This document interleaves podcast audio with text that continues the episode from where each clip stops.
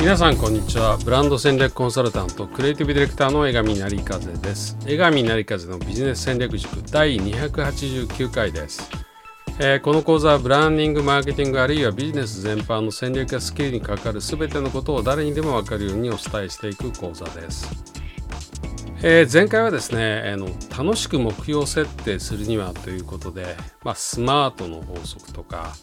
まあ、その中で数値として、えー、まあ、計測可能で達成可能な具体的目標を期限を決めてやるということで、まあ、目標達成をゲームにしなさいということを、えー、お話ししました。で今日はちょっとその目標達成のまたちょっと別のバージョンの話をします。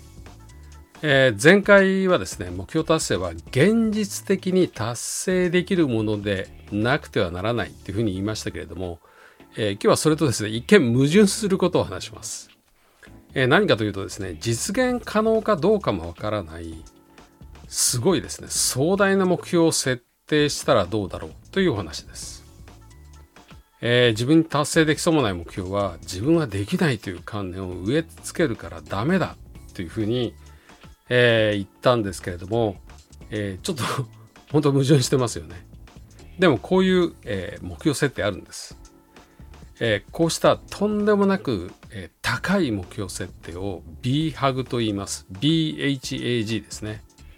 で、これあの、え Big Hairy Audacious Goals っていう、えー、英文字のですね、まあ、頭文字を取ったもので、まあ、 Big Hairy、Hairy はですね、えー、まあ、ゾッとするほど危険な困難なっていう意味で、で、 Audacious は大胆、不敵な、ずぶといっていう意味なんですね。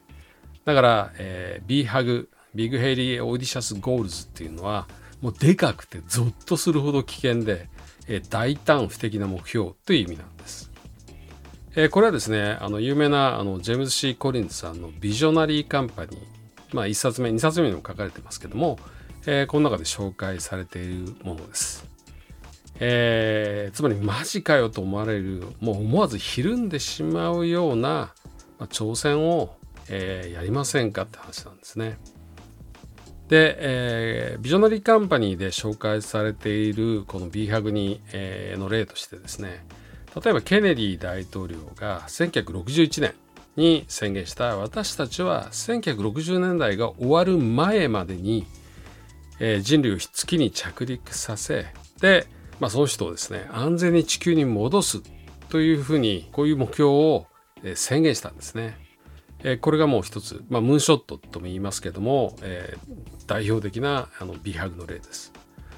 あるいはジャック・ウェルチあの GE ですねで設定した、えー、彼が設定したのはどういう美白かというと参入した全ての市場でナンバーワンかナンバーツーになり、まあ、当社を小さな企業のスピードと機敏さを持つ企業に変革するっていう、まあ、こういうのを掲げたんですね、まあ、当時 GE はあの低迷してたんですけれども、まあ、結局でもそういった形で再生されていきました。でこれものすごく分かりやすいですよね。あのケネディの月に行って戻ってくるっていう目標も、えー、ジャック・ウェリッチのこの GE の目標もナンバーワンかナンバーツーになってスピードと機敏さを持つ企業になるっていうのはものすごく分かりやすいです。あるいは、え、っとこれもビジョナリーカンパニーに、えー、事例として載ってますけど当時、えー、業界6位だった、まあ、タバコのフィリップ・モリスっていう、えー、企業、まあ、皆さんもご存知かと思いますけどもその6位だったのに業界のゼネラルモーターズになるっていうふうに要は一番でっかい企業になるっていうふうに宣言してそしてそれを達成しちゃったっていう例がやはり B ハグの例として取り上げられています。まあこういった例はあのある意味枚挙にいとまがなくてですね例えばマイクロソフトが、えー、あらゆる机の上あるいはですねあらゆる家の中に、えー、コンピューターを入れるっていうふうに、えー、B ハグを掲げたりあれ今で言うとスペース X ですね。あの、イーロン・マスクの。まあ、火星の人間による探査と、えー、解決を可能にするっていうことで、まあ、要は行ってきて火星、えー、帰ってくるぞっていうことを宣言させてたり、あるいは Google が、まあえー、これは有名ですけども、世界中の情報を整理して、全ての人にとってアクセス可能なものにするっていうことを、えー、掲げたりしています。えー、これらの B ハグっていうのはその企業ごとに多分ものすごくですねあのその Google だったりスペース X もそうだし、えー、GE もそうだったかもしれないんですけどももうたくさんの人の心をですね奮い立たせたと思うんですよね。えー、ビジョナリーカンパニーでは B ハグはまあ極めて大胆であり理性的に考えればですね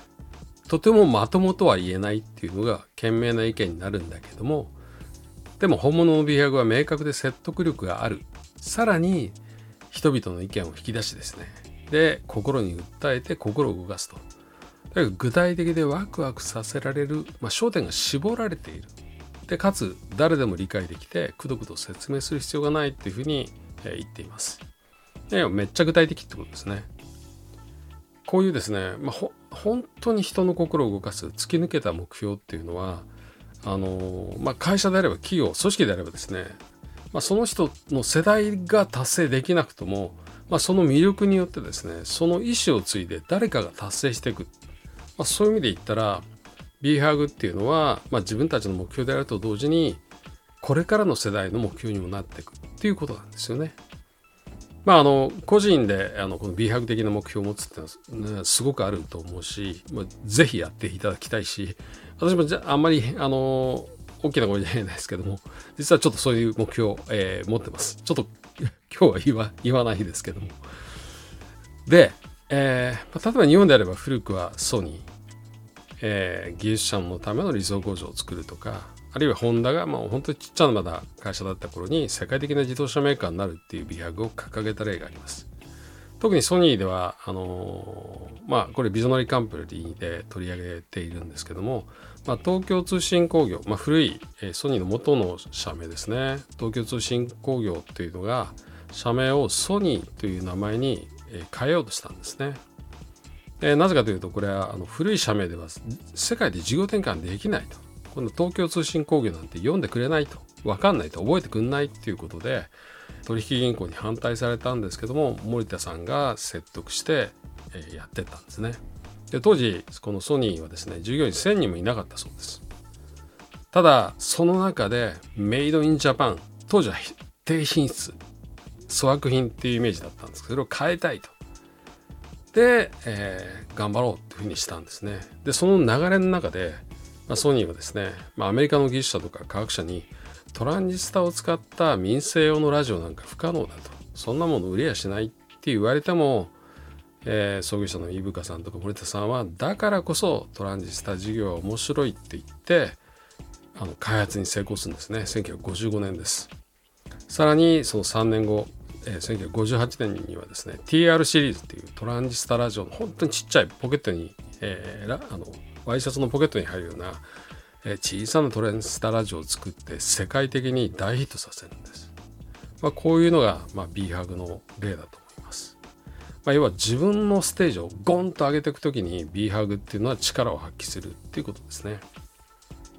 えー、私たちも一人一人 B ハグを設定できると思います。で、それはあなたにとって十分に B ハグであれば、まあ、人がどう思うっていうのは関係ないんですよね。今の自分あるいは今の自社から見れば、はるかに遠い目標みんなから笑われるかもしれないけれどもでもそれを考えるとワクワクする。そして少し怖いやばいと感じるんだったらその目標っていうのは B ハグ的な目標です。もうぜひぜひ一歩を踏み出していただければなというふうに思います。はい。江上成勝のビジネス戦略塾第289回はとてつもなく困難だけども、まあ、みんながワクワクして燃えるような魅力的な目標設定、こういう目標設定があるよっていうお話をしました。今いろんな分野でリーダーを目指そうとする人たちがそれぞれのビジョンが決またそのための戦略を作り実践する場として、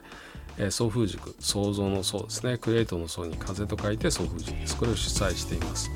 世の中に風を作っていく塾です。ホームページはソフー.東京 sofu.tokyo を入力するかもしくは管理3文字ソフ塾で検索できます。ではまた次週お会いいたしましょう。